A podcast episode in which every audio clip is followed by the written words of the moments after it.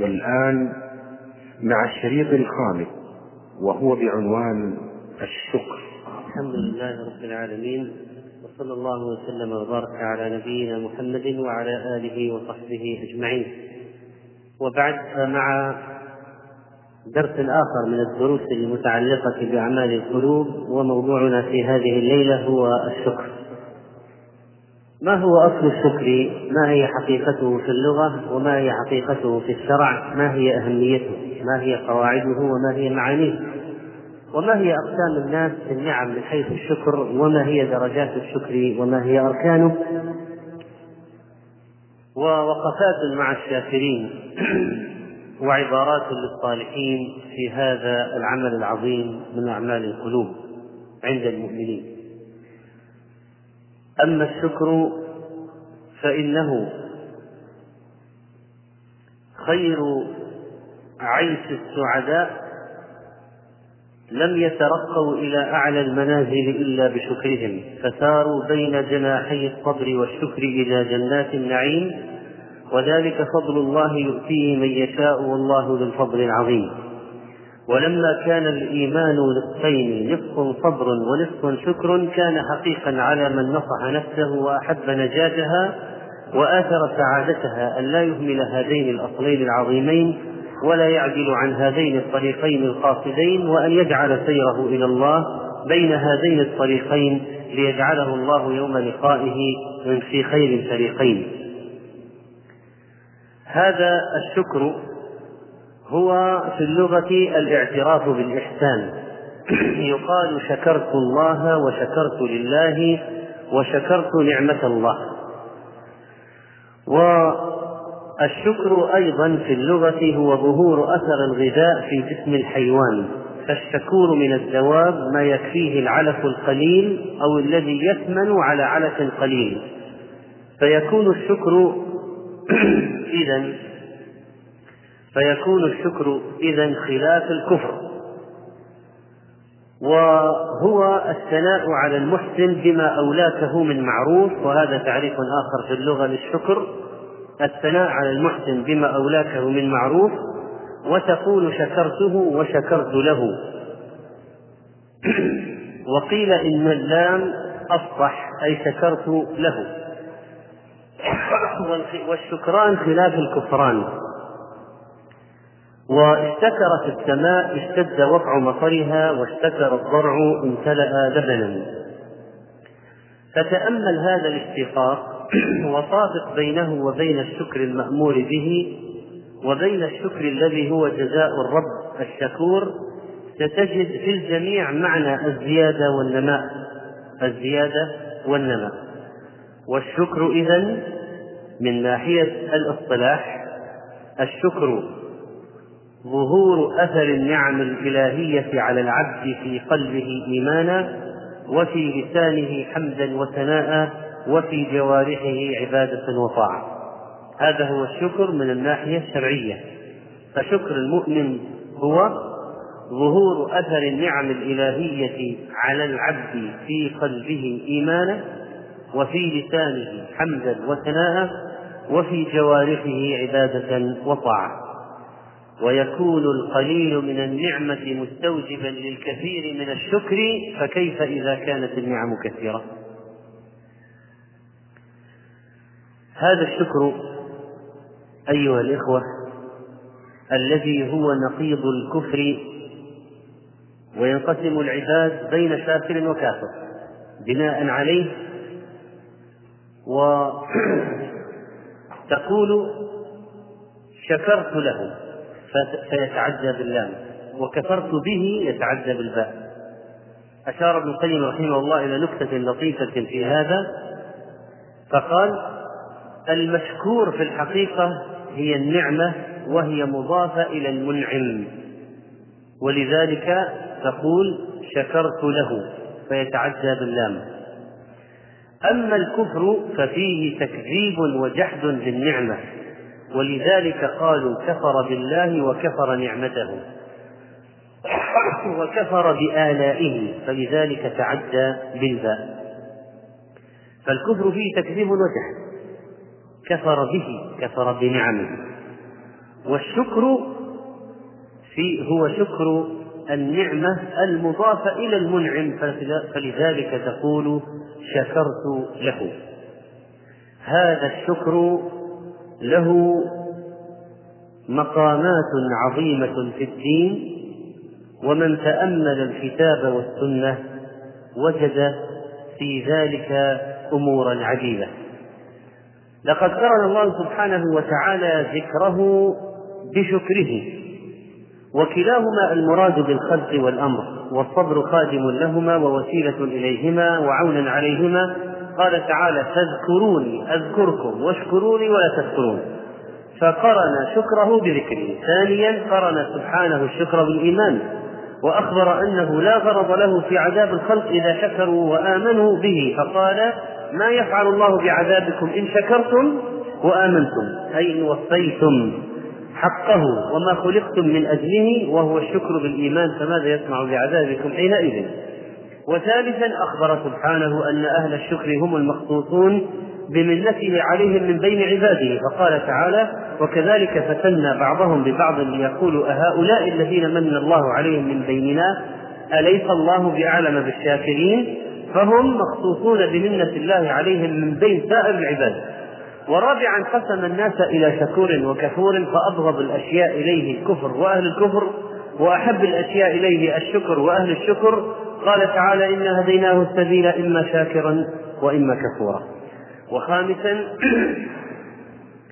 يبتلي عباده ليستخرج الشكور. قال سليمان عليه السلام هذا من فضل ربي ليبلوني. أأشكر أم أكفر؟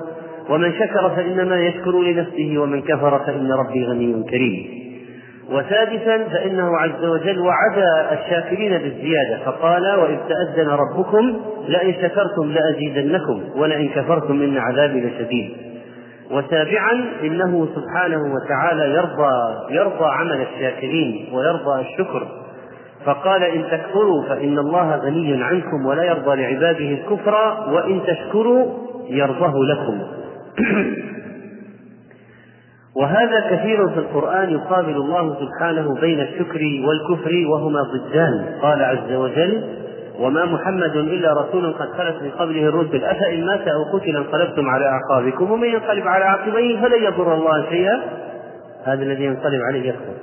وأما الشاكر فسيجزيه الله ولذلك ختم الآية بقوله وسيجزي الله وسيجزي الله الشاكرين.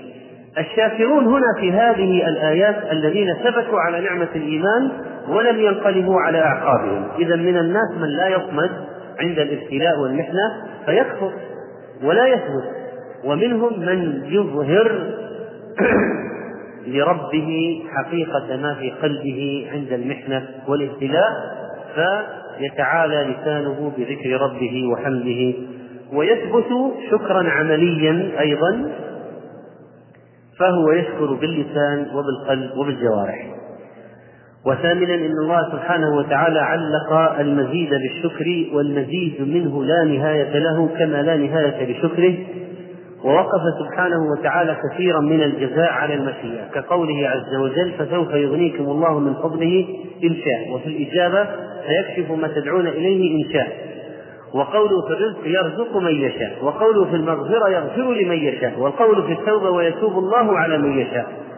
أما الشكر فإنه أطلقه قال وسنجزي الشاكرين. وقال في الآية الأخرى وسيجزي الله ولم يقل سيجزي الشاكرين إن شاء أو يجزي من يشاء من الشاكرين. وتاسعا إنه سبحانه وتعالى إنه سبحانه وتعالى أخبرنا أن إبليس من مقاصده الأساسية في عباد الله في الخلق أن يمنعهم من الشكر لقد تعهد إبليس بأشياء في قائمة ذكرها إبليس خطة عمل إبليس في البشرية. ذكرها وأخبر ربه بها. فقال إبليس ضمن ما قال ثم لآتينهم من بين أيديهم ومن خلفهم وعن أيمانهم وعن شمائلهم ولا تجد أكثرهم شاكرين. فيريد إبليس من البشر إذا حرمانهم من الشكر والقعود بينهم وبين وفي طريق الشكر لئلا يشكروا ربهم يقطع عليهم هذا الطريق.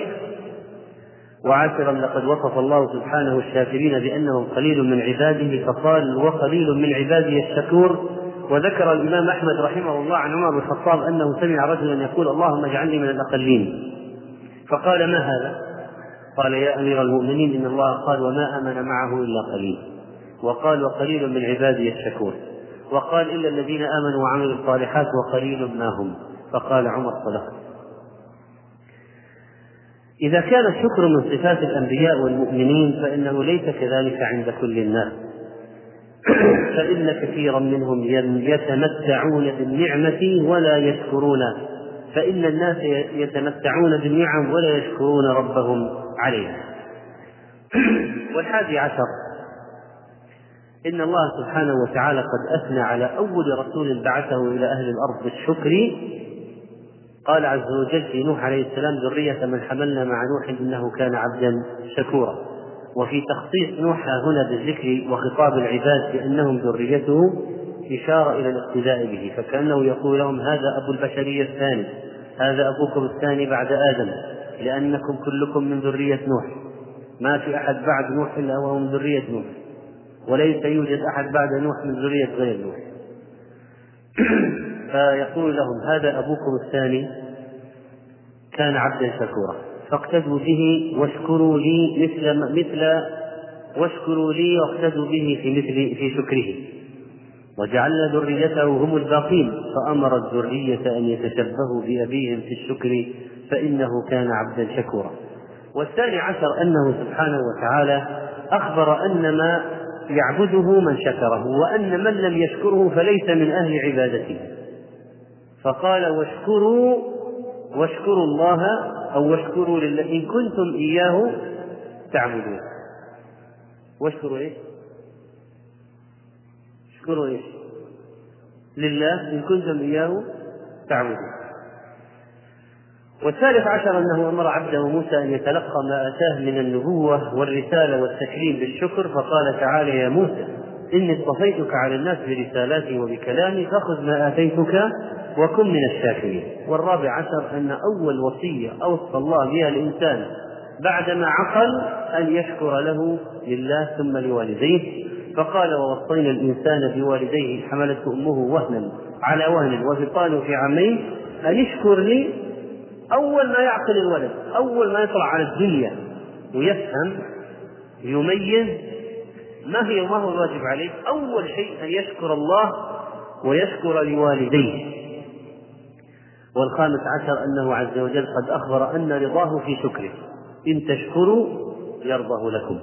والسادس عشر أنه أخبر عن خليله إبراهيم بشكر نعمه فقال إن إبراهيم كان أمة قانتا لله حنيفا ولم يكن من المشركين شاكرا لأنعمه. اجتباه وهداه إلى صراط مستقيم. فمن صفات الأمة الذي هو القدوة الذي هو يقوم مقام الجماعة الكثيرة من الناس الذي يؤتم به في الخير الذي يعدل مساكين من أهل الأرض أنه كان قانتا لله شاكرا لأنعمه فجعل الشكر غاية خليله أنه شاكر لأنعم الله سبحانه وتعالى. والسابع عشر أخبر سبحانه أن الشكر هو الغاية من الخلق وأنه خلق العباد لأجل ذلك فقال تعالى والله أخرجكم من بطون أمهاتكم لا تعلمون شيئا. وجعل لكم السمع والأبصار والأفئدة لماذا؟ لماذا؟ لعلكم تشكرون. غاية الخلق. أما غاية الأمر فقال تعالى ولقد نصركم الله ببدر وأنتم أذلة. فاتقوا الله لعلكم تشكرون. ويجوز أن يكون قوله لعلكم تشكرون تعليلا لقضائه لهم بالنصر. فكما قضى لهم بالنصر فليشكروه على هذه النعمة. والشاهد والخلاصة أن الشكر غاية الخلق وغاية الأمر. خلقهم ليشكروه وأمرهم ليشكروه وأمر ليشكر وخلق ليشكر سبحانه وتعالى. فاذكروني أذكركم واشكروا لي ولا تكفروني. فالشكر مراد لنفسه والصبر مراد لغيره. هذا من الفروق بين الصبر والشكر. أن الشكر يراد لنفسه لأجل الشكر. أما الصبر فيراد لغيره فأنت تصبر لأجل أن يحدث ما يترتب على عليه وما يؤدي إليه من الأشياء. أما الشكر فهو غاية في نفسه والصبر غاية إلى والصبر وسيلة إلى غيره. الشكر غاية في نفسه هو نفسه الشكر مقصود. والصبر ليس مقصودا لأجله إن الإنسان يصبر لأجل الصبر وإنما الصبر وسيلة إلى ما يحمد. ومن منازل إياك نعبد وإياك نستعين كما ذكر ابن القيم رحمه الله في الشكر أيضا سبعة عشر وجها في هذه القضية. أولا أنه من أعلى المنازل. وثانيا أنه فوق منزلة الرضا وزيادة الرضا مندرج في الشكر ويستحيل وجود الشكر بدونه. وثالثا أنه نصف الإيمان نصف صبر ونصف شكر والرابع أن الله قد أمر به ونهى عن ضده وهو الكفر والخامس أنه أثنى على أهله وصفه وصفهم بخواص خلقه والسادس أنه جعله غاية خلقه وأمره والسابع وعد أهله بأحسن الجزاء والثامن جعله سببا للمزيد من فضله والتاسع أنه جعله الشكر يعني حارسا وحافظا لنعمته والعاشر أنه أخبر أن أهل الشكر هم المنتفعون بآياته والحادي عشر أنه اشتق لهم اسما من اسمه من أسمائه فإن الله اسم أسمائه الشكور وهو يوصل الشاكر إلى مشكوره بل يعيد الشاكر مشكورا وسيأتي بيان ذلك. والثاني عشر أنه غاية الرب من عبده والثالث عشر أنه سمى نفسه شاكرا وشكورا وسمى الشاكرين بهذين الاسمين فأعطاهم من وصفه وسماهم باسمه وحسبك بهذا محبة للشاكرين وفضلا. وأنه سبحانه وتعالى أخبر عن سلة الشاكرين في عباده وأن الشكر لا بد معه من المزيد فلخص ما تقدم إذا من الوجوه. والشكر لما عرفنا أنه عكوف القلب على محبة المنعم والجوارح على طاعته وجريان اللسان بذكره والثناء عليه علمنا أنه يتعلق بأمور ثلاثة القلب واللسان والجوارح. وأن معنى الشكر ينطوي على معرفة أمور ثلاثة أيضا وهي معرفة النعمة ثم قبول النعمة ثم الثناء بها.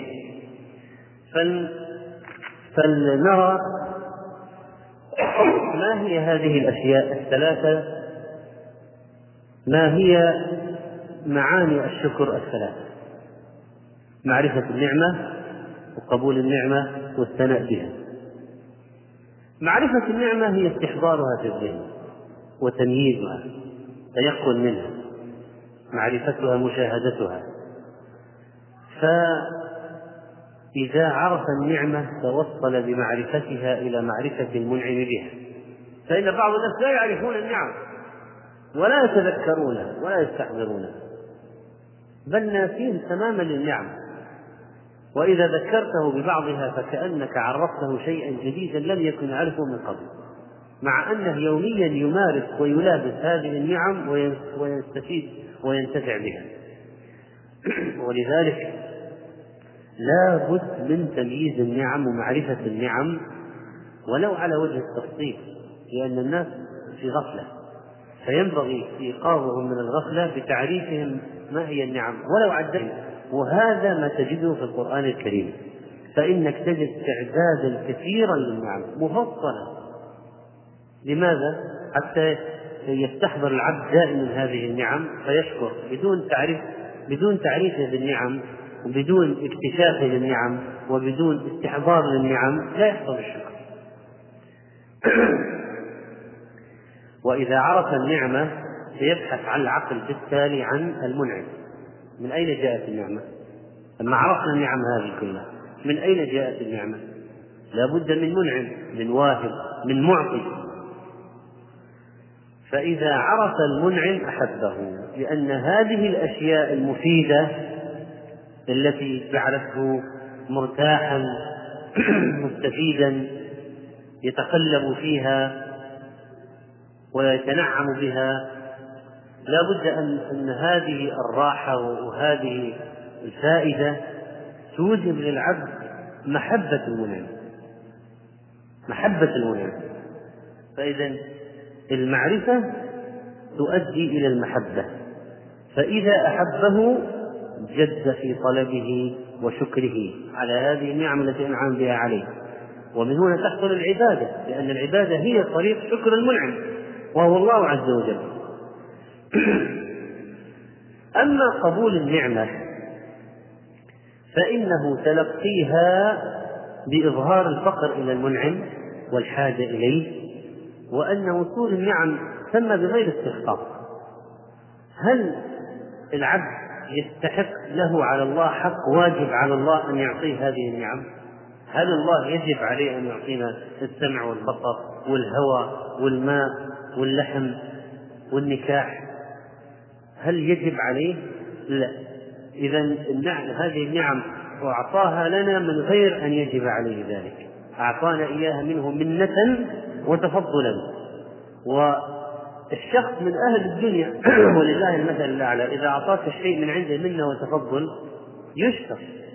لو أعطاك إياه وجوبا عليه قد تشكره وقد تقول يعني هو يجب أن يعطيني ف يعني لماذا أشكره؟ هو يجب أن يعطيني. لكن إذا أعطاك وأنت غير مستحق استحقاق عنده وغير واجب عليه أن يعطيك وأعطاك تشعر بالمنة. والمنة تقود إلى الشعور بالمنة والفضل من الشخص الآخر من المعطي يقود إلى محبته. إذا أن ترى أن وصول النعم إليك بغير استحقاق منك ولا بذل ثمن. أنت بذلت ثمن للتنفس الذي أعطاك إياه؟ لم تبذل ثمنا أصلا. وهو أخرجك من بطن أمك تتنفس. بل أنت في بطن أمك تتنفس. وكذلك فإن الثناء على المنعم وهو المرحلة الثالثة المتعلق بالنعمة نوعان عام وخاص. فالعام أن تصفه بالجود والكرم والبر والإحسان وسعة العطاء ونحو ذلك. والخاص أن تتحدث بنعمه عليك وتخبر بوصوله بوصولها إليك وهذا قول الله وأما بنعمة ربك فحدث. فإذا التحديث المأمور به هنا فيه قولان. الأول أن تذكر وتعدي تقول أنعم الله علي بكذا وأنعم الله علي بكذا وأعطاني كذا وتفضل علي بكذا ولذلك قال بعض المفسرين في الآية في السورة هذه سورة الضحى في الآية يعني أشكر ما ذكر ما من النعم عليك ما ذكره من النعم عليك في هذه السورة. من جبرك يتيما وهداك بعد الضلال وإغنائك بعد العيلة وهكذا. ثم أن تستعملها في طاعته وسيأتي هذا. فالتحدث بالنعمة من الثناء بها على الله. فأنت لما تقول أنعم علي بكذا وأنعم علي بكذا هذا تحديث. وتقول الحمد لله وله الشكر وله الفضل وله المنة وله وهذا أيضا تحديث ثناء على المنعم.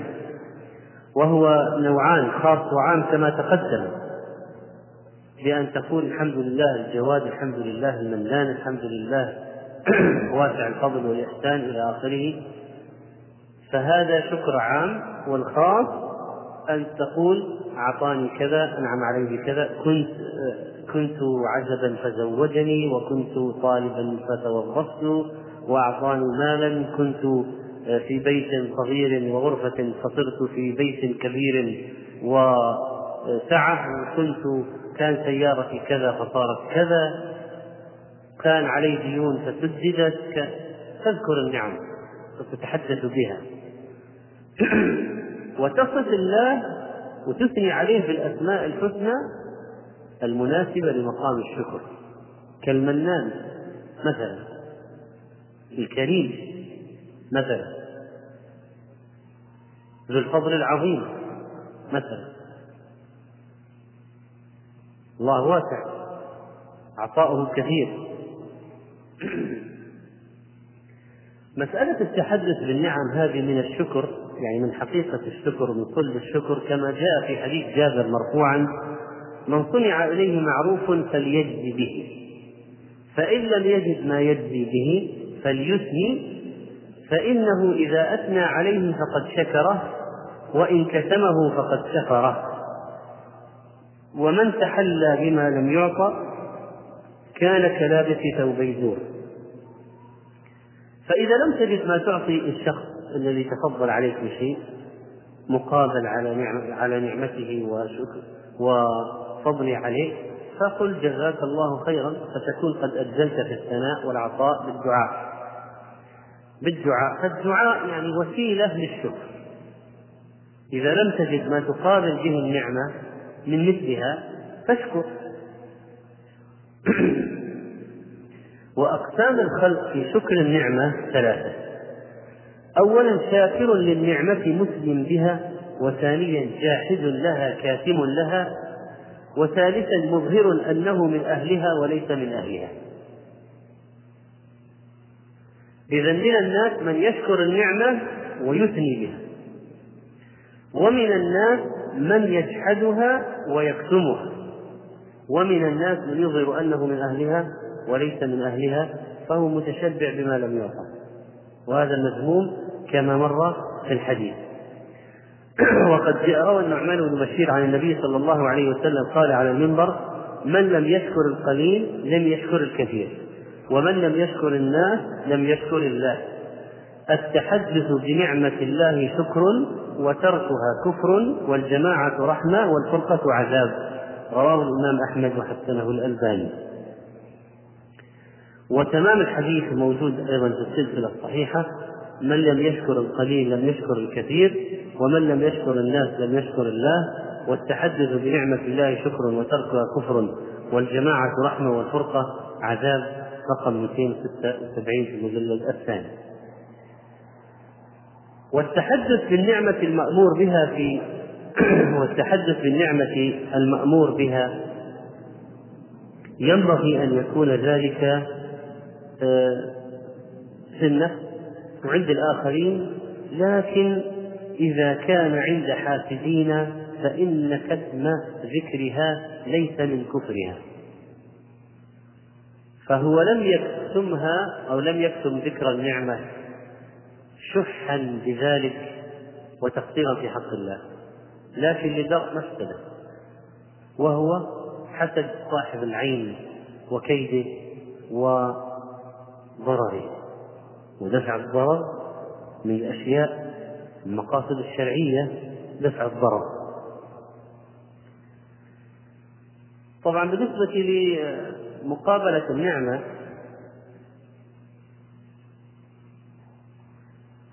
لا يمكن في حق الله يعني لا يمكن أن نقابل نعمة.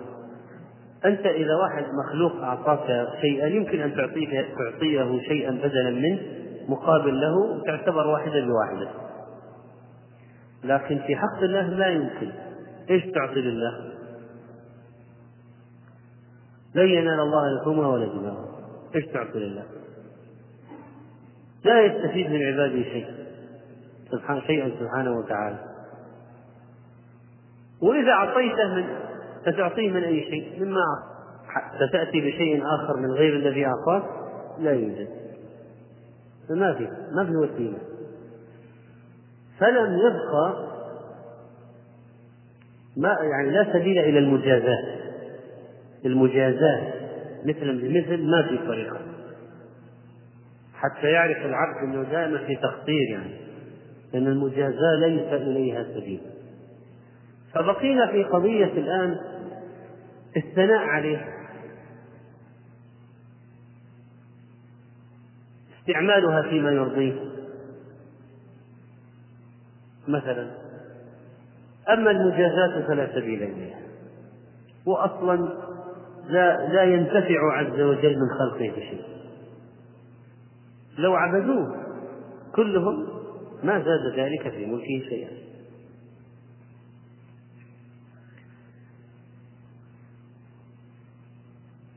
و وواجبنا نحو الله في النعم خمسة أشياء.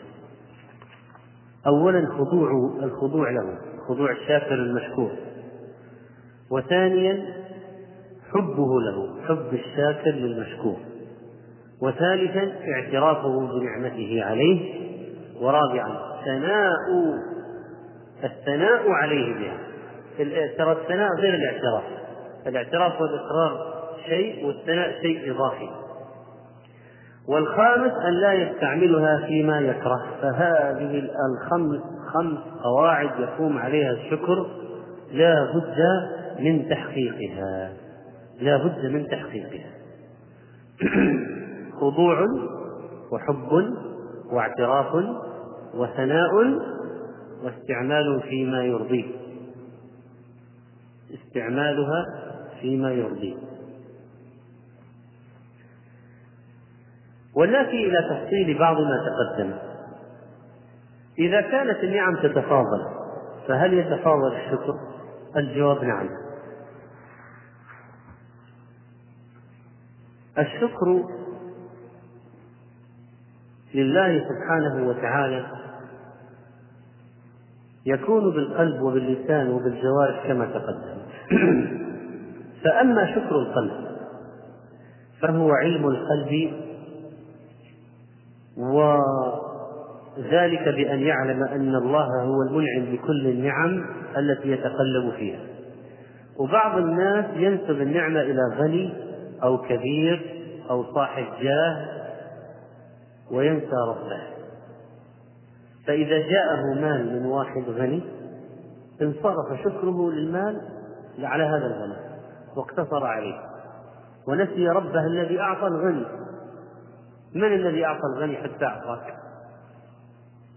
ومن الذي سخر الغني لكي يعطيك؟ أليس كان بالإمكان أن لا يعطيك ويعطي غيرك؟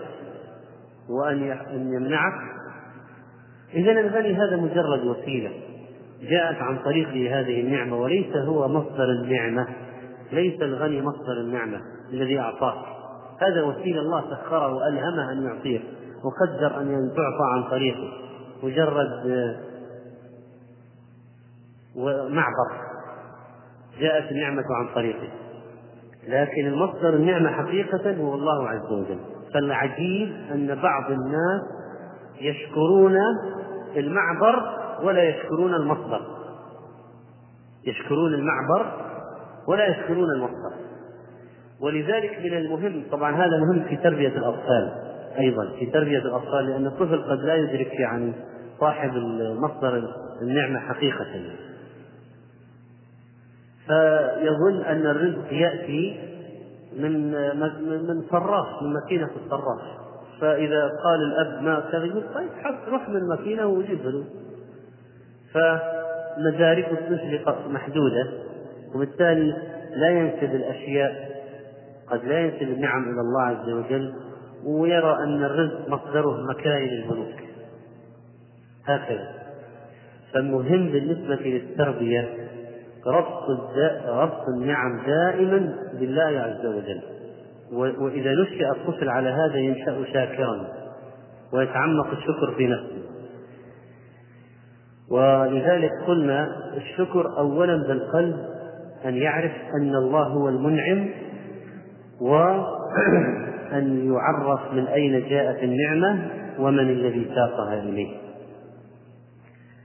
يا أيها الناس اذكروا نعمة الله عليكم. هل من خالق غير الله يرزقكم من السماء والأرض؟ ألا لا إله إلا هو فأنا تؤفكون. أفبالباطل يؤمنون وبنعمة الله يكفرون؟ اذكروا نعمة الله عليكم. هل من خالق غير الله؟ إذا أول نعمة أنعم الله بها علينا نعمة الخلق والإيجاد. هذه. أول نعمة نعمة الخلق والإيجاد. لولا النعمة هذه لكنا في في العدم غير موجودين. كنت غير موجود. ولا لك اسم ولا ذكر ولا فعل ولا ولا شيء ولا تصرف. فأنت بخلقك بخلقه لك وجدت. هل من خالق؟ اذكروا نعمة الله عليكم. هل من خالق غير الله؟ نعمة الخلق والإيجاد إن رصد النعم والتعرف إليها وتسمية النعم مرحلة تمهيدية لا بد منها للشكر ولذلك جاءت كثير من آيات الكتاب العزيز بإحصاء النعم وجمع النعم وتعديد النعم ليكتشف الإنسان كثرتها وعجزه عن الإحاطة بها فيسلم بالمنعم وأخبر تعالى أنه لا يمكن حصر النعم ولا ضبطها من جهة الإحصاء. وإن تعدوا نعمة الله لا تحصوها إن الله لغفور رحيم. ولكن ذكر له ذكر لنا أشياء وفرعية وأصلية وردها إلى أصولها لأن النعم فيها أصول وفروع فمثلا الصحة نعمة أصلية.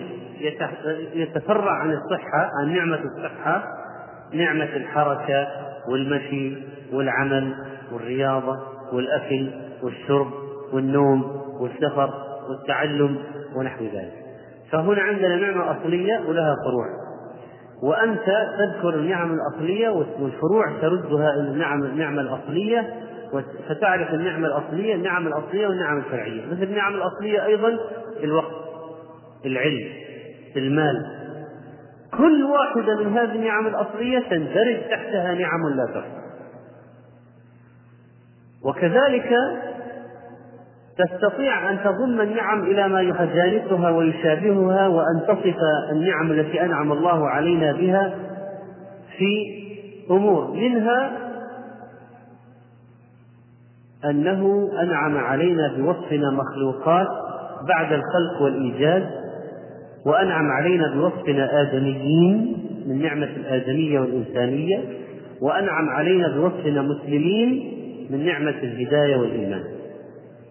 فإذا إذا تأملنا في النعم المحيطة بنا وجدنا أو التي نحن فيها وجدنا أن منها أن أولها نعمة الخلق والإيجاد وثانيا نعمة الآدمية والإنسانية. مع ما كنا جمادات وبهائم ولا الجمادات والبهائم موجودة مخلوقة. يعني فبعد الخلق والإيجاد تجد أنك أعطيت آدمية وإنسانية وهذه نعمة ثانية وبعد ذلك الآدميين والناس فيهم كفرة ومبتدعة وضلال وفجرة فأنت تذكر نعمة ربك عليك أنك مسلم ولولا النعمة هذه لكنت بوذيا أو هندوسيا أو يهوديا نصرانيا أو شيوعيا ملحدا أو زائغا. وهكذا تفكر. كل ما كل ما كل ما صرت في مرتبة أعلى كل ما كانت النعمة عليك أكثر.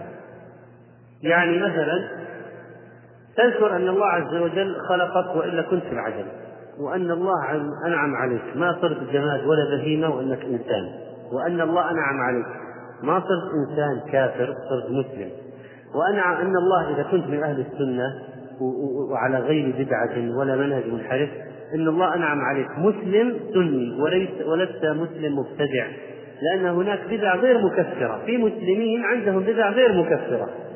ليسوا كفار يعني ليسوا جهمية مثلا ولا قدرية ولا آه، قاديانية أو ناس كفر ضلال لا هم مسلمون لكن عندهم بدع مثلا.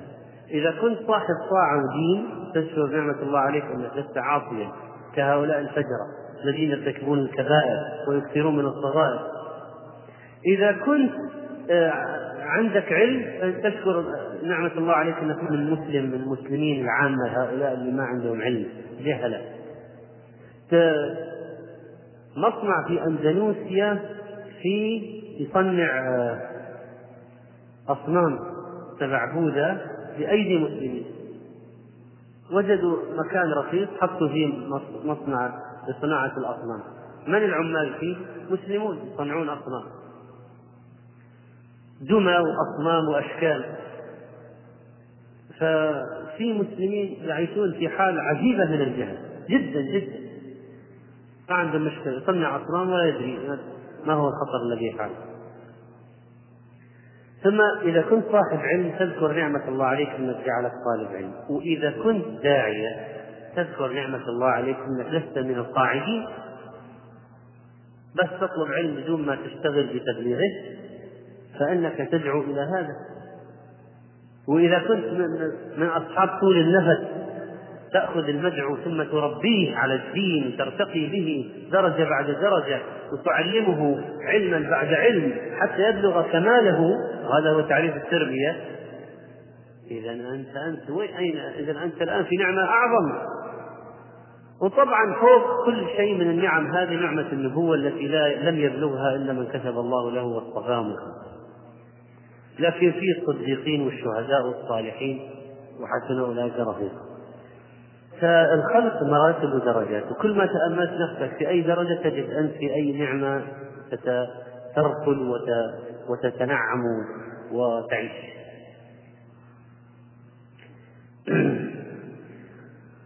وعرض النعم على العامة مهم يعني هذه قضية الدعوة إلى الله عندما نتحدث عن الشكر. وتذكر العامة حتى بنعم بآلاء الله المسطورة والمنثورة وما في الكون والآفاق مما أنعم الله عز وجل. يعني الشمس القمر أن هذه فراش هذا نور. ولو كانت الشمس أبعد كان تجمدت الأرض. لو كانت الشمس أقرب احترق الناس. ولو كان القمر أقرب ارتفع المد غرقت الدنيا. والمناطق الساحلية المأهولة ونحن واحد أحد هذه المناطق وإذا زاد المد أزالت الموجات أعلى قمم الجبال في أيام لو ما في غلاف هوائي في الأرض ماذا كان سيحدث في الحياة؟ ما الذي سيحمي الأرض من هذه الإشعاعات الضارة بإذن الله؟ وهكذا والأمثلة في هذا أيضا لا تحصى الشيء الآخر أن الله عز وجل خص الآدمي بأنه خلقه بيده من بين سائر المخلوقات. فتذكر الناس. ألم يخلق أباكم بيده؟ عز, وجل. لما خلقت بيدي. ولم ولم يكن في خلق الأحياء بيد, بيد الله سبحانه وتعالى إلا الآدمين إلا آدم عليه السلام. خلقه بيده ونفخ فيه من روحه وأسجد له ملائكته وجعله ناطقا عاقلا وسخر له ما في السماوات وما في الأرض وهيأ السكن للساكن السماوات والأرض وقدر فيها أقواتها في أربعة أيام وجعل فيها سلك فيها مسالك لهذا الإنسان يسير فيها. هيأ السكن للساكن. قبل أن يخلق الساكن ثم خلق الساكن بعد أن خلق السماوات والأرض وأنزل له الكتب وبعث إليه الرسل ووعده بالجنة إذا أطاع. فكل هذه من نعم الله سبحانه وتعالى. فهو يسخر له بهيمة الأنعام والنبات والشجر واللباس ألم تروا أن الله سخر لكم ما في السماوات وما في الأرض وأسبغ عليكم نعمه ظاهرة وباطنة؟ وأنزل من السماء ماء فأخرج به من الثمرات والأرض من الثمرات رزقا لكم وسخر لكم الفلك لتجري في البحر بأمره وسخر لكم الأنهار وسخر لكم الشمس والقمر دائبين وسخر لكم الليل والنهار. وآتاكم من كل ما سألتموه وإن تعدوا نعمة الله لا تحصوها. إن الإنسان لظلوم كفار. وقال في سورة النحل وهي تسمى سورة النعم لكثرة ما فيها من ذكر النعم وهو الذي سخر البحر لتأكلوا منه لحما طريا وتستخرجوا منه حلية تلبسونها وترى الفلك مواخر فيه ولتبتغوا من فضله ولعلكم تشكرون. وألقى في الأرض رواسي أن تميد بكم وأنهارا وسبلا لعلكم تهتدون. وعلامات وبالنجم هم يهتدون. أفمن يخلق كمن لا يخلق؟ أفلا تذكرون؟ وإن تعدوا نعمة الله لا تحصوها إن الله لغفور رحيم. وقال في هذه السورة أيضا والله جعل لكم مما خلق ظلالا وجعل لكم من الجبال أكنانا وجعل لكم سرابيل تقيكم الحر وسرابيل تقيكم بأسكم. كذلك يتم نعمته عليكم لعلكم تسلمون. وإذا نظرنا كذلك إلى هذه المنة للإيمان بعد الإسلام أو للإسلام أولا قبل الإيمان نجد أنها منة إلهية يمنون عليك أن أسلموا قل لا تمنوا علي إسلامكم بل الله يمن عليكم أن هداكم للإيمان إن كنتم صادقين.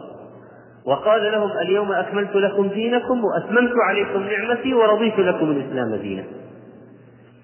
ثم تتفرع نعم كثيرة على الهداية كالأمن والسكينة والمغفرة والرحمة والتيسير وسعة الرزق وجعل المخرج وجعل الفرج والبركة في المال والأهل وغير ذلك كثير.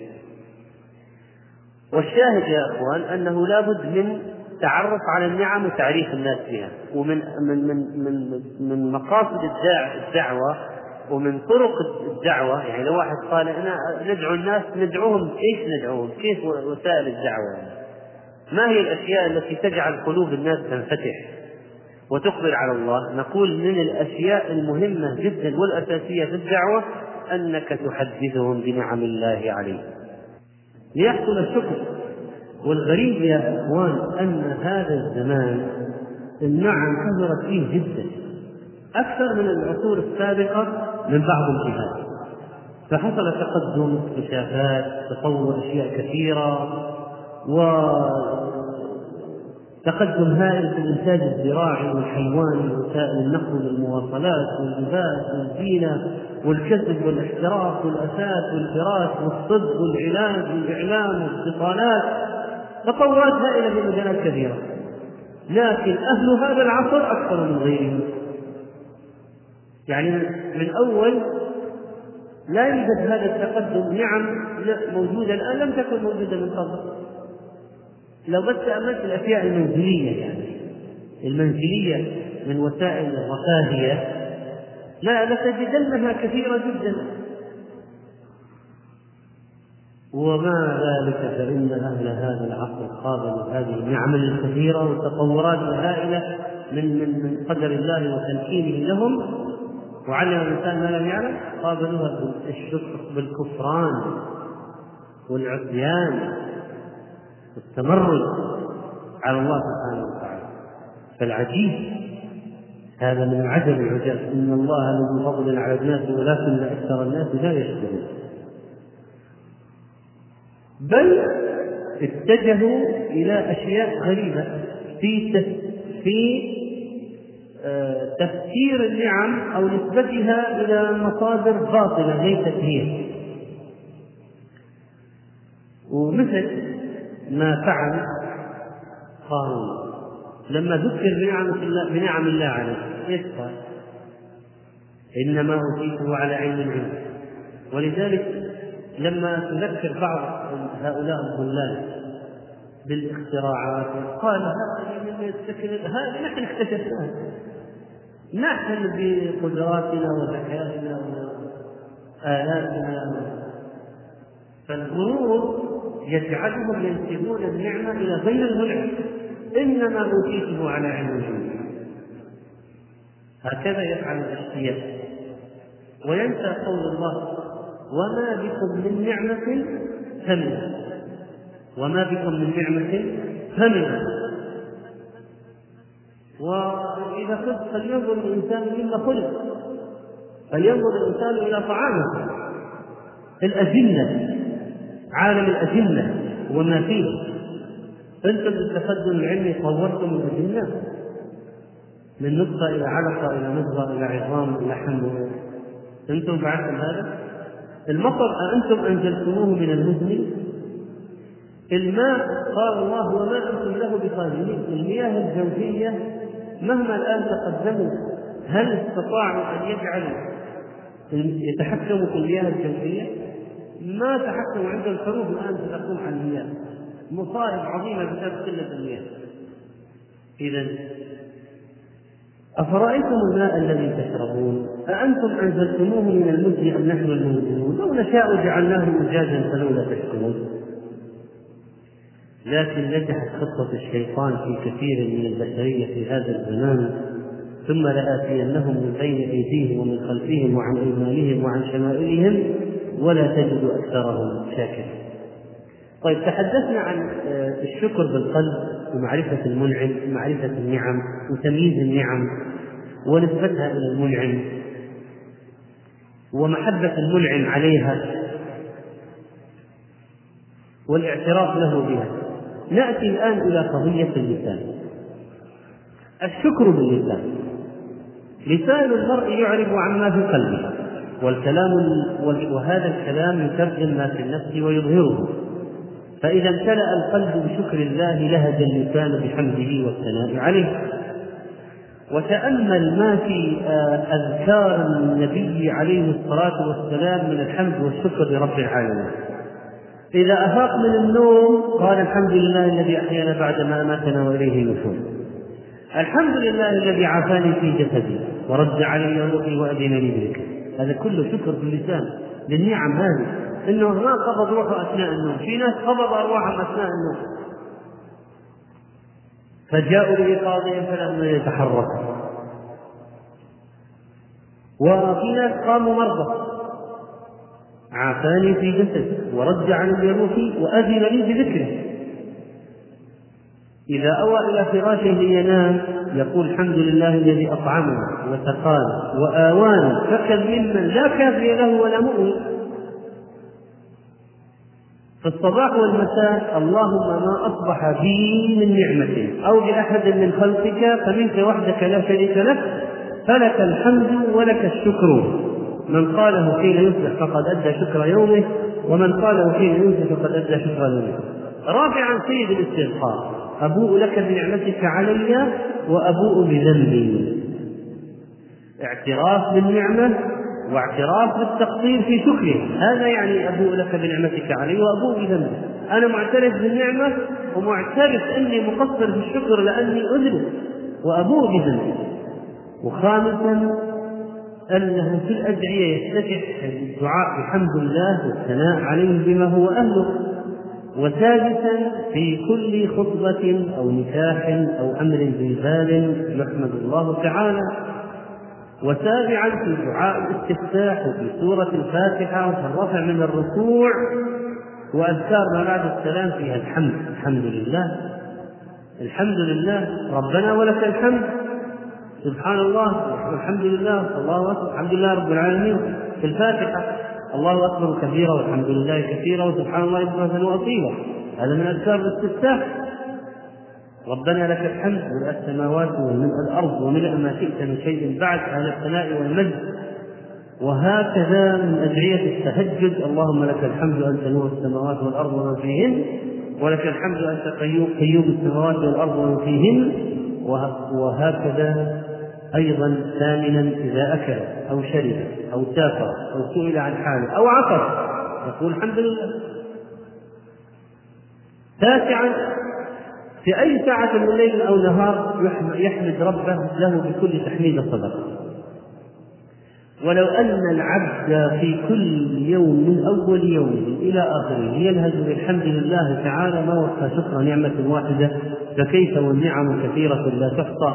وقد وقعت جدوى وقد وقعت يد عائشة على قدم النبي عليه الصلاة والسلام. ساجد في بطن الليل وقدماه منصوبتان يقول اللهم إني أعوذ برضاك من سخطك وبمعافاتك من عقوبتك وبك منك. لا أحصي ثناء عليك. لا أحصي. لا يمكن. لا أحصي ثناء عليك أنت كما أثنيت على نفسك.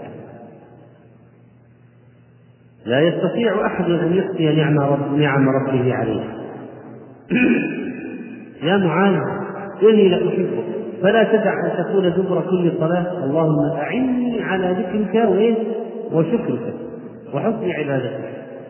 فلأن الإنسان لا يمكن أن يشكر الله بدون عون يسأل الله أن يعينه على الشكر أن يعينه يقول أعني على ذكرك وشكرك وحسن عبادتك. طيب عرفنا الشكر بالقلب والشكر باللسان بقي الشكر بالجوارح. وهي ما سوى الأعضاء وهي ما سوى القلب واللسان من الجوارح لأن القلب واللسان من الجوارح. لكن لدورهما الأساسي أفرد فقيل الشكر بالقلب والشكر باللسان بقية الجوارح. ما من عمل يعمله ابن آدم من الطاعات والعبادات إلا وهو شاكر فيه لنعم ربه سبحانه وتعالى. والخلاصة في شكر الشكر بالجوارح الأعمال الصالحة العمل الصالح. ربي أوزعني أن أشكر نعمتك التي أنعمت علي وعلى والدي وأن أعمل صالحا ترضى في دعاء بلوغ الأربعين إذا واحد بلغ الأربعين يشرع له أن يدعو بهذا الدعاء لأن الله قال حتى إذا بلغ أشده وبلغ أربعين سنة قال رب أوزعني هذا دعاء رب أوزعني أن أشكر نعمتك التي أنعمت علي وعلى والدي وأن أعمل صالحا ترضاه. فسأل العمل الصالح الذي يرضاه الله عقب سؤاله التوفيق إلى شكر النعمة وهذا دليل على أن الشكر باللسان وحده لا يكفي. ثم من وسائل الشكر بالجوارح حديث كل آدم كل ابن آدم يصبح وعلى كل سلامة وكل مفصل من مفاصل صدقة. فكيف يؤدي شكر 360 مفصل لأنه يجب عليه في كل مفصل من المفاصل 360 في جسمه أن يقدم صدقة عن كل واحد. طبعا غير الأشياء الأخرى. ما ذكر الآن نعمة التنفس ونعمة المال ونعمة الزوجة ونعمة الولد ونعمة الوظيفة ونعمة المراتب والمركب ونعمة الأساس ونعمة الآن فقط 360 عظم هذه المفاصل التي تتحرك في جسمه على كل واحد صدقة. 360 هذه 360 قوله على كل سلامة من أحدكم صدقة. هذا شكر؟ الجوارح. لأنه أخبر أن هذه الصدقات كيف تحصل؟ كل تحميدة صدقة، كل تهليلة صدقة، كل تعزل الشجر الحجر صدقة، تزيل العظم عن مع الطريق صدقة، أمر بالمعروف صدقة، نهي عن المنكر صدقة. عدد تلك الستين والثلاثمائة إذا فعلها الإنسان أنفى يومه وقد زحزح نفسه عن النار. والصدقات هذه كثيرة جدا جمع رواية ابن رجب رحمه الله في شرح الأربعين النووية من شاء يرجع إليها فسيجد ذكر صدقات كثيرة جدا من الصدقات البدنية والمالية وغيرها حتى تعين الصدقة بالخبرة. في شيء اسمه الصدقة بالخبرة أن تعين صانعا أو تصنع لآخرك يعني إنسان لا يحسن الصناعة.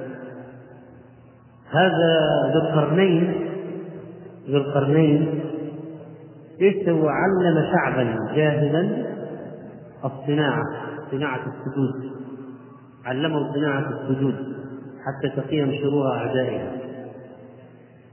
فالآن في ناس عندهم خبرة مثلا ببرامج برامج كمبيوتر. ممكن صدقة بالخبرة إنك تعلم واحد. مثلا تشرح له مسائل لا يفهمها في مواد في كيمياء رياضيات. لكي ينجح مثلا لكي ينجح. هذه صدقة بالخبرة صدقة بالعلم صدقة بالتفهيم صدقة بالتعليم. إذا أنواع الصدقات كثيرة فيها شيء بالمال وشيء بالوقت أنت تتصدق بوقتك بوقتك من أجل الآخرين تعطيهم من وقتك يعني. والصدقة بالوقت في صدقة بالجاه. يعني أنت صاحب منصب مثلا لك معرفة فتخدم واحد مسلم تحقق له طلبا مثلا بماذا؟ بجاهك. فيتيسر له أمر من الأمور. يأتي بزوجته بأولاده يجد وظيفة مثلا صدقة بالجاه. هذه أشياء كلها تفعلها أنت بجوارحك من شكر النعم والمقصود أن المسلم عليه أن يشكر ربه بجوارحه بسائر أنواع الصدقات وكل معروف صدقة وأن يتجدد شكره لله عز وجل في كل يوم ولا يغني شكر يوم عن يوم آخر. ولا تعارض بين شكر الله وشكر الناس لأن الله عز وجل أذن بشكر الله فلو قال واحد لماذا نشكر الناس أصلا؟ الناس إذا عملوا لنا خير أو معروف هذا مما قدره الله ويجب أن نشكر الله فقط. ليش نشكر الناس؟ الناس هذه الناس كما قلنا يعني هذا المعابد جاء على يديهم أو بواسطتهم وليش نشكر الناس؟ لا نشكر الناس. هذا في نقص في الشكر. نقول لا. هو سبحانه الذي أرشدنا إلى شكر الناس. إذا صنعوا لنا معروفا أن نكافئهم وأولهم الناس الوالدين. وهو الذي قال لنا اشكر لي ولوالديك. وهو الذي قال لنا نبيه عليه الصلاة والسلام لا يشكر الله من لا يشكر الناس. فإذا ليس شكر المخلوق قادحا في شكر الخالق ولا ينقص منه ولا ينقص منه. لكن المشكلة الذي يشكر المخلوق ولا يشكر الخالق. هذه المشكلة وهناك أصلا فرق بين شكر العبد وشكر الرب. يعني إذا شكرت الله غير إذا شكرت العبد. ثناؤك على الله غير ثناءك على العبد. في أصلا شكر الله في عبودية وخضوع وذل. وما يجوز هذا لشكر العبد أن تعبده أن تعبد عبده. وإنما شكرك العبد تعطيه آه، شيء في مقابل شيء. تدعو له تقول جزاك الله خيرا. تثني عليه تعرف فضله. تدعو له الله الغير لكن شكر الله غير. إذا شكر الناس لا يتعارض مع شكر الله وشكر الله أصلا يختلف عن شكر الناس من جهة الدرجة والعبودية وما فيه من أنواع الطاعات له سبحانه وتعالى. والناس الذين لا يشكرون الشخص الذي لا يشكر الناس إذا أحسنوا إليه إنسان لئيم. لا طبعه لؤم. وهو أحرى أن لا يشكر الله. إذا كان لا يشكر الناس أحرى أن لا يشكر الله. وإذا فكرت يمكن ما تجد واحد لا يشكر الناس ويشكر الله. يعني إلا تجد الخلل عندهم في الجهة الأخرى لأن هذا طبع ينتحر يعني عام. والنعم تزيد بالشكر وتحفظ من الزوال بالشكر وقوله تعالى لئن شكرتم لأزيدنكم وقال تعالى ولا تتنو ولا تتمنوا ما فضل الله به بعضكم على بعض للرجال نصيب مما اكتسبوا وللنساء نصيب مما اكتسبن واسألوا الله من فضله. من الأشياء التي تؤدي إلى الشكر أنك تنظر في من هو دونك. فقد قال صلى الله عليه وسلم انظروا إلى من هو أسفل منكم ولا تنظروا إلى من هو فوقكم فهو اجدر ألا تجبروا نعمة الله. الحديث في صحيح مسلم.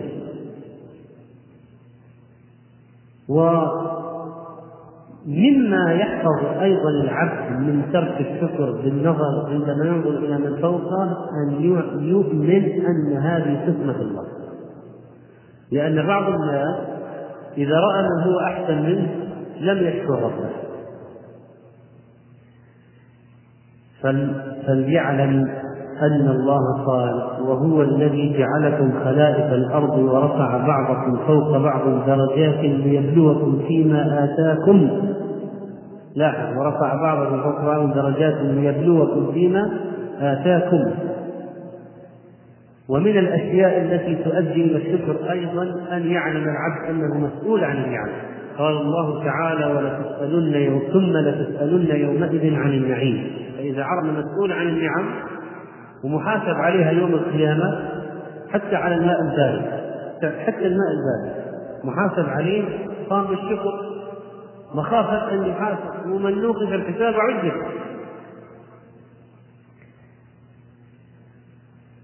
وقد يختص بعض الناس في فهم شكر ما أسبغ الله عليهم من النعم إلى درجة يشددون فيها على أنفسهم فيحرمون أنفسهم من الطيبات. يقولون من شكر النعم حتى لا نقع في العذاب لا نستمتع بها.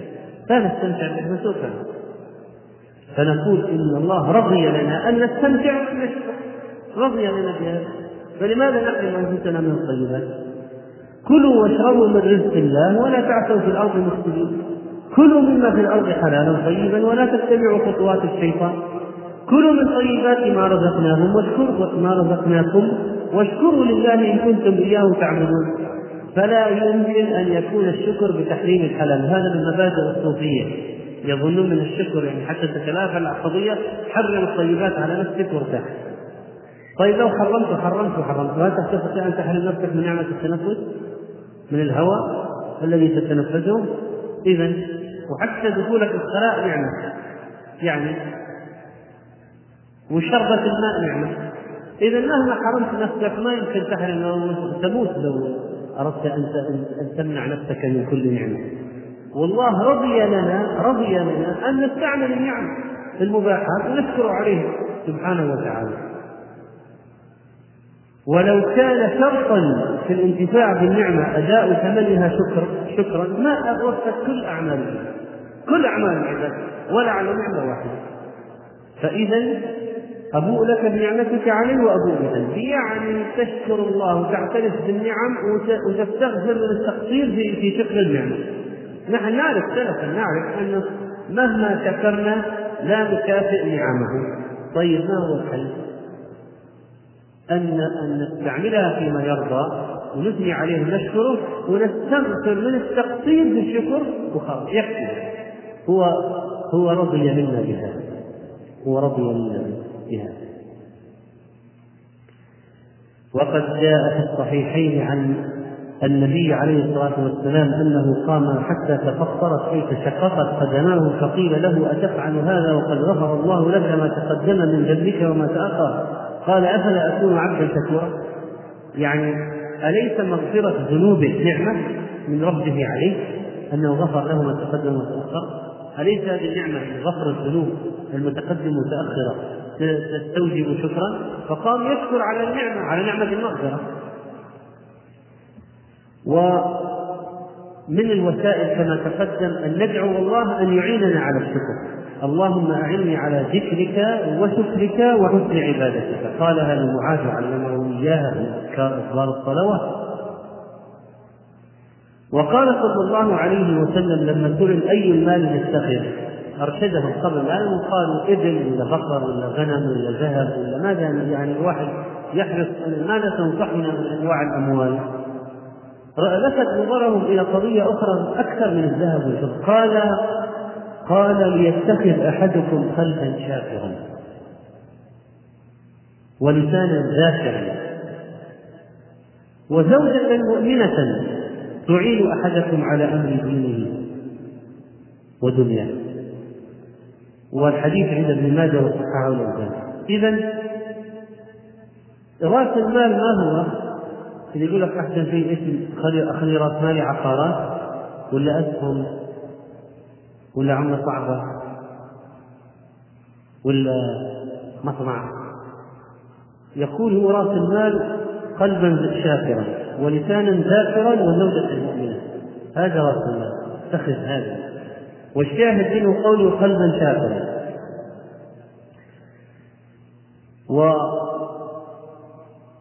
قال النبي صلى الله عليه وسلم إن الله لا يرضى عن العبد أن يأكل الأكلة فيحمده عليها أو يشرب الشربة فيحمده عليها. قال الحسن البصري رحمه الله إن الله ليمتع بالنعمة ما شاء فإذا لم يشكر عليها قلبها عذابا. ولهذا كانوا يسمون الشكر الحافظ لأنه يحفظ النعم الموجودة والجالب لأنه يجلب النعم المفقودة الشكر حافظ جالب الشكر من أسماء الشكر حافظ الحافظ الجالب ليش الحافظ؟ لأنه يحفظ النعم الموجودة. ولماذا يسمى الشكر بالجالب؟ لأنه يجلب النعم المفقودة هكذا يحفظ ويحصل هذا من علو منزلة الشكر وعظمه عند الله سبحانه وتعالى. لا ينقطع المزيد من الله حتى ينقطع الشكر من العبد. وكان يقال للشكر قيد النعم. من من أسماء الشكر غير الحافظ الجالب قيد النعم. فهو يقيد النعمة أن لا تتفلت ولا تهرب. قيدوا نعم الله بشكر الله هذه العبارات عمر بن عبد العزيز.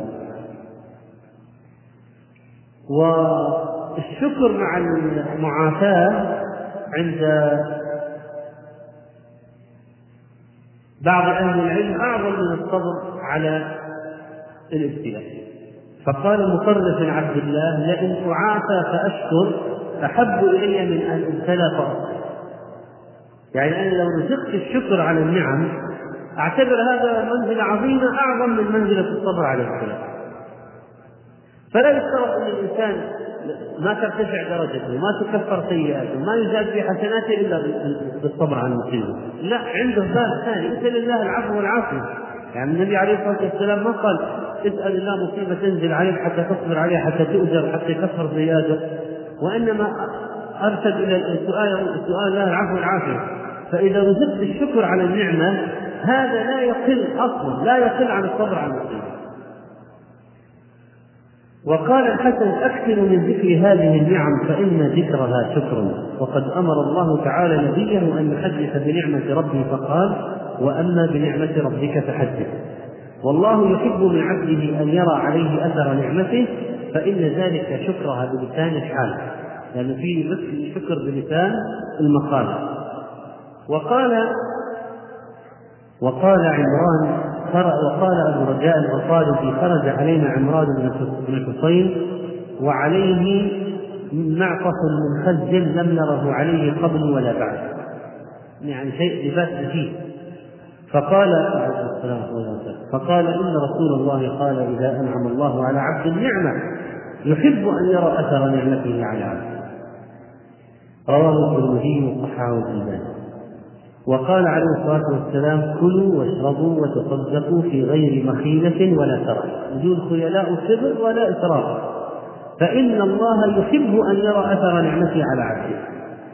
معناها يا إخوان الآن قضية رؤية أثر نعمة على العبد هذه يقع فيها كثير الناس من الإشكالات فبعضهم ممكن يشتري أحسن شيء في السوق ويدفع أموالا عظيمة.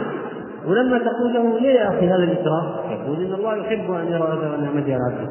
نقول ضبطه لنا في الحديث وقيده لنا ووضع لنا الحد الشرعي وقال كلوا واشربوا وتصدقوا في غير مخيلة ولا سرف فإن الله يحب أن يرى أثر نعمته على عبده إذا ما تجي تقول أنا سآتي بأفخم شيء أفخم شيء يقول النعمة وإذا كان مقترنا بالخير وتقول أجيب أفخم شيء إذا كان مقترن بالخيلاء لأن ممكن واحد يجيب أفخم شيء ويختال به ويجيب أفخم شيء بالإسراف. ويحتج بإيش؟ أن الله يريد أن يظهر أثر نعمته على فنقول هو الحديث نفسه الذي فيه أن الله يحب أن يظهر أثر على عبده هو نفسه الحديث اللي ذكر فيه من غير شرف ولا وكيل فإذا إذا أردت تظهر نعمة الله عليك لازم تنضبط بهذين الضابطين إن ما يكون في خيلاء ولا يكون في إيه؟ إسراف. ثم النبي عليه الصلاة والسلام قاله لمن؟ لواحد عنده خير ويلبس أسوأ الأنواع ما قالوا لواحد عنده خير يلبس ملابس وسط؟ انتبه معي.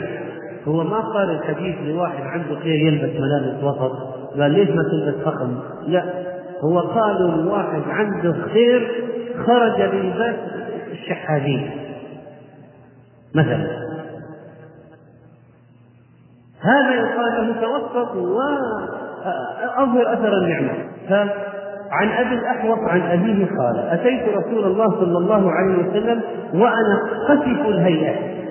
قسف الهيئة. فقال هل لك مال؟ قلت نعم. قال من أي المال؟ قلت من كل المال من الإبل والرقيق والخيل والغنم. قال إذا آتاك الله مالا فليرى عليك. آه.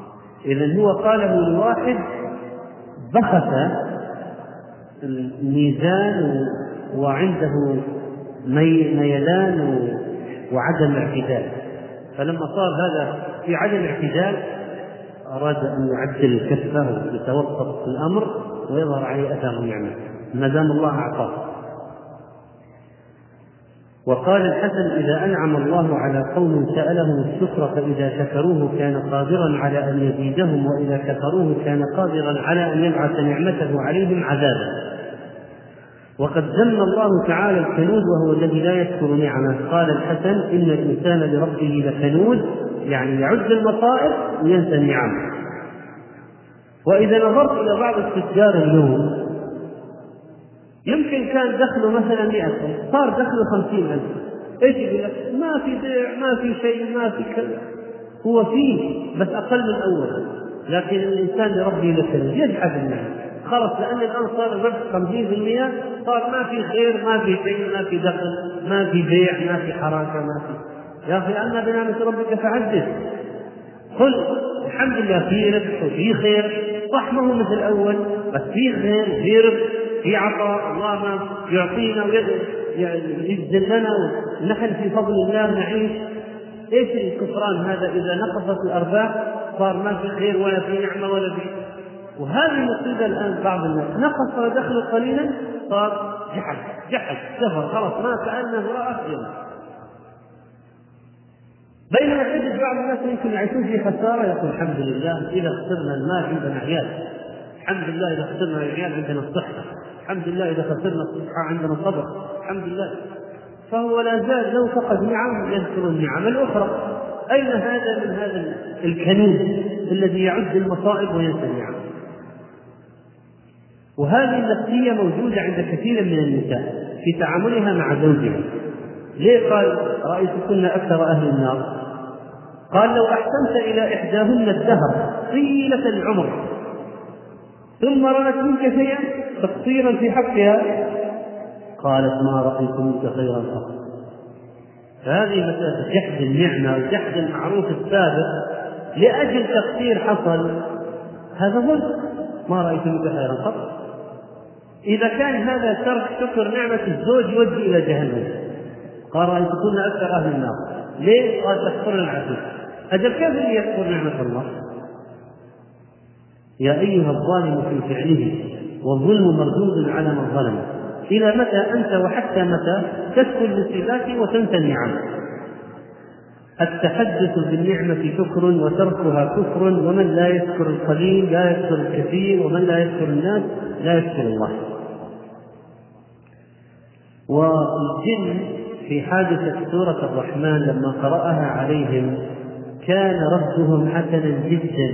ليه؟ لقضية شكر النعم هذه. فإن النبي عليه الصلاة والسلام خرج على أصحابه فقرأ عليهم سورة الرحمن من أولها إلى آخرها فسكتوا. فقال لهم لقد قرأتها على الجن ليلة الجن. ليلة خصصها للجن ذهب مع الجن وعلمهم. طيب. فكانوا أحسن مردودا منهم. كنت كلما أتيت على قوله فبأي آلاء ربكما تكذبان؟ قالوا لا بشيء من نعمك من نعمك ربنا نكذب فلك الحمد. رواه الترمذي وحسنه وما أصيب عبد بمصيبة إلا كان لله عليها فيها ثلاث إلا كان لله عليه فيها ثلاث نعم. هذا كلام سريع. يعني يا أيها المصاب تأمل آه، النعم في المصيبة. كيف نعم في المصيبة؟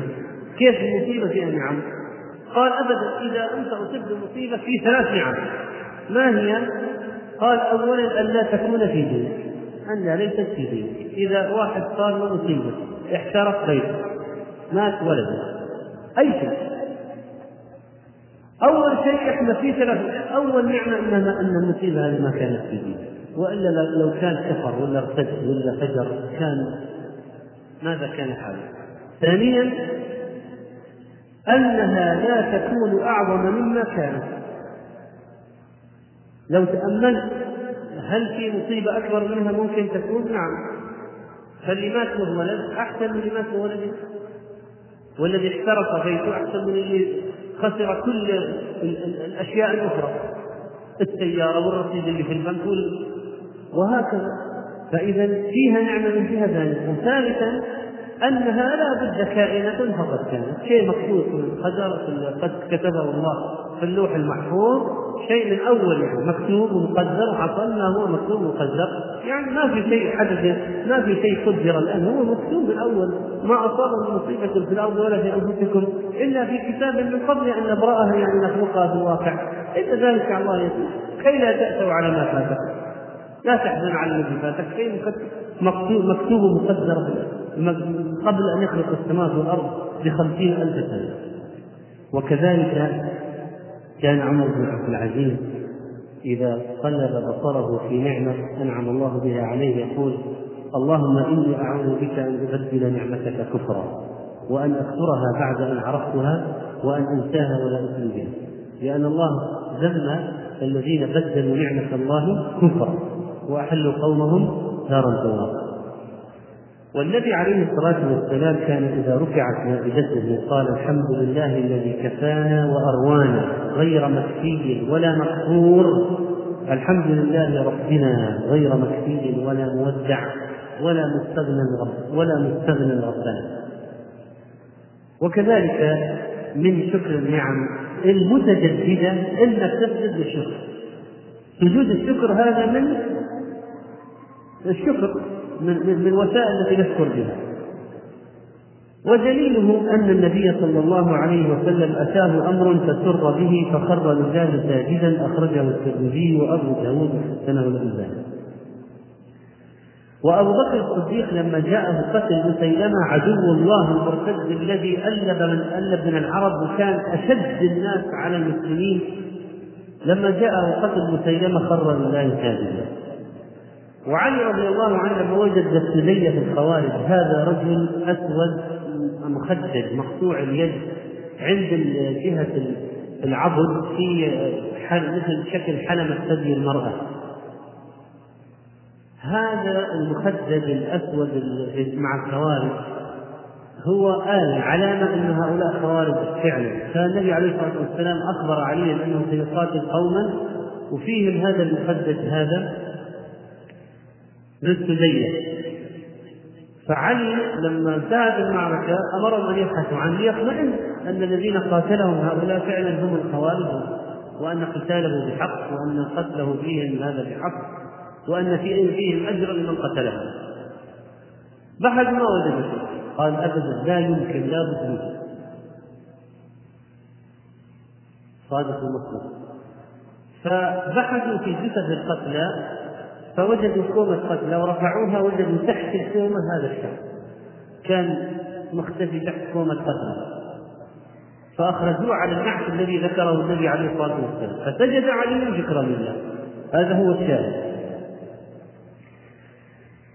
وهكذا سجد كعب بن مالك في عهد النبي عليه الصلاة والسلام لما بشر بتوبة الله عليه. طيب لو واحد قال نحن كل يوم في نعم ليش ما نسجد كل يوم نسجد الشكر كل يوم نفس الفكر لأنه كل يوم في نعم كل يوم إذا قمت من النوم الله أنعم علي بنعمة الحياة. إذا كان نفس وأنا في النوم. نقول إن السنة لم ترد بهذا أنه كل يوميا في سجدة الشكر. لكن وردت النعم المتجددة العظيمة. ومن أسباب ذلك أن النعم المتجددة تذكر بالنعم المستدامة. وثانيا أن المتجددة هذه الكبيرة لها وقع في النفوس غير والقلوب أعلق بها وأهنأ أكثر بها والإنسان يعزى بفقدها. ولذلك فإن ما توجبه من فرح النفس وانبساطها آه الذي قد يدفع الأسى والبطر هذا النزول النعمة المفاجئ هو الذي يوجب أو الذي يسن فيه سجدة الشكر. حتى الواحد لا يفطر إذا جاء لا يفطر ولا يفرح فرح البشر يسجد لله شكرا. وقال على بشرت الحسن بموت الحجاج وهو مختف فخر لله ساجدا. إنه مات ظالم. مات ظالم ولد لك مولود. وهكذا. هذه الأحداث. مثلا جاء خبر بانتصار المسلمين في معركة كبيرة. جاء خبر بموت واحد من كبار الطغاة. يسجد شكر وهكذا. ولنعلم أيها الإخوة أن الدين نصفان نصف صبر ونصف شكر ولذلك فلا يستهان بمنزلة الشكر أبدا وهو قاعدة كل خير. والشكر والشكر آه، من مما يحبه الله فإنه سبحانه يحب أن يشكر. يحب أن يشكر عقلا وشرعا وفطرة كما قال ابن القيم رحمه الله تعالى. فوجوب شكره أظهر من وجوب كل واجب.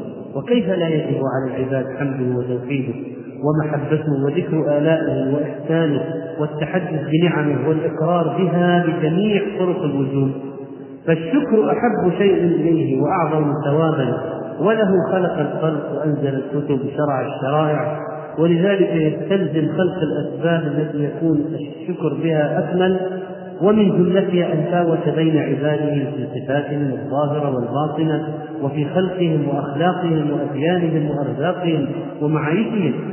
شوف تأمل كيف التفاوت بين العباد دافع للشكر لأن الواحد يرى من هو دونه يكفر لو كل الناس سواسية إيش كان الوضع؟ ولذلك قيل ذكر الإمام أحمد في كتاب الزهد أن موسى قال يا رب هل سويت بين عبادك؟ قال إني أحببت أن أشكر فالتفاوت بين العباد هذا يقود إلى الشكر لأن الواحد سيرى من هو دونه سيرى من هو دونه فيشكر الله سبحانه وتعالى وقد تنازع أهل العلم في الفقير الصابر والغني الشاكر أيهما أفضل في كلام طويل في كلام طويل والخلاصة أن كل واحد في حق في حق صاحبه أفضل. الشكر في حق الغني أفضل والصبر في حق الفقير أفضل. هذا ونسأل الله سبحانه وتعالى أن يجعلنا من الشاكرين وأن يرزقنا حمده والثناء عليه واستعمال نعمه فيما يحب ويرضى. إنه ولي ذلك والقادر عليه. يقول هذا السؤال كيف نوفق بين وأما بنعمه ربك فحدث وبين استعينوا على انجاح حوائجكم بالكتمان. عندنا خاص وعام يعني أما بنعمه ربك فحدث هذا عام. وعرفنا كيف الواحد يحدث بنعم الله. قولا يحدث بها قولا وفعلا بأن يظهرها. وأن الإظهار اللي اشترط فيه ما يكون اسراف ولا؟ ولا خيلاء يشترط في إظهار النعمة ما يكون فيه خيلاء ولا إسراف ولا كسر لنفوس الفقراء. طيب. وأن لا يغتر بها. وكذلك إذا كان وجد حافز له أن يكتم النعمة عنده خصوصا فهذا خاص. إذا إظهار النعمة عام. وكتمانها عند الحاسد شيء خاص وضع خاص عند وجود حاسد.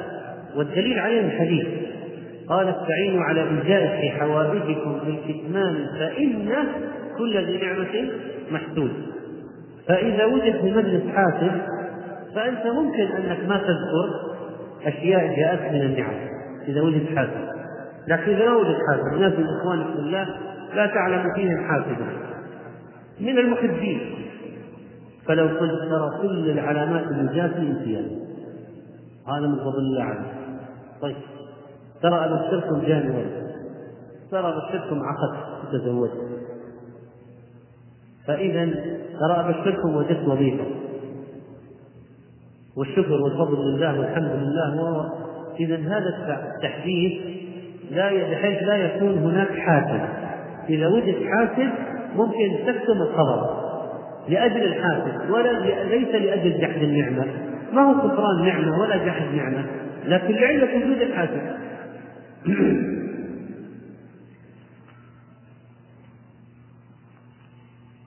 يقول ما هو الفرق بين الحمد والشكر؟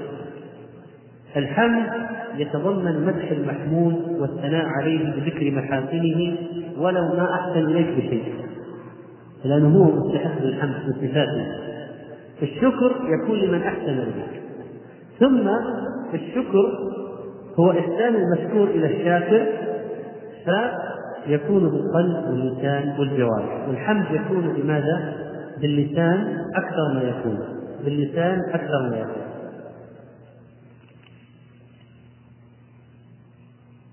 كيف نجمع بين شكر الله على الإيجاد وتمني أبي بكر الصديق أنه كان خيرا أو كان؟ الجواب إنه قال ذلك في حال الخوف. يعني لما عرض له الخوف من الله لما عرض له الخوف من الله قال هذا الكلام. فقال خوفا من ربه ولم يقله في سائر أحواله ليس في سائر أحواله قال هذا الكلام وإنما في حال الخوف. حال الخوف الإنسان يذكر نفسه بأشياء قد لا يذكرها في حال أخرى. الحمد بعد العطاة هل هو واجب؟ نعم. قال بعض العلماء الوجوب لأن فيه الحديث صيغة الأمر. فليقل الحمد لله. فليقل. ويقول له صاحبه يرحمك الله. فإذا الحمد بعد بعد العطاة من شكر النعمة. آه، بالنسبة لشكر المفاصل إذا لم يستطع الإنسان أن يقوم ب 360 صدقة في يومه فإن ركعتي الضحى تجزيان عن ذلك. تكفي عن 360 صدقة عن المفاصل ركعتي الضحى وصلاة الضحى ممكن تصلي اثنين وأربعة وستة وثمانية وعشرة واثنعش كل ذلك قد ثبت في السنة وممكن تصلى من اثنين إلى 12 ووقتها من بعد ارتفاع الشمس إلى قبيل الظهر قبل أن تصير الشمس في وسط السماء. يعني قبل أذان الظهر بنحو ربع ينتهي وقت صلاة الضحى هل هناك تسليم في سجدة الشكر؟ لا ليس هناك تسليم. يخر ساجدا ويرفع. هل الأموال والأولاد نعمة وهم فتنة؟ نعم هم نعمة من جهة وفتنة من جهة. لا يمكن إنكار أنهم نعمة فإن الله سبحانه وتعالى قال زينة الحياة الدنيا المال والبنون زينة الحياة الدنيا. والزينة نعمة. لكنه فتنة لأن أصلا النعم هذه كلها ممكن الإنسان يفتن بها. كل النعم يفتن بها. فهي من جهة منة ومن جهة فتنة. ولا تعارض بين هذا وهذا. من جهة المال يكون منة من الله رزق. ومن جهة ممكن يكون فتنة للعبد إذا استعمله في معصية الله. نسأل الله عز وجل أن يعيننا على ذكره وشكره وحسن عبادته وصلى الله وسلم على نبينا محمد. شكر الله لفضيلة الشيخ محمد جد ما قدمه ونسأل الله أن يجعله في ميزان أعماله والسلام عليكم ورحمة الله وبركاته.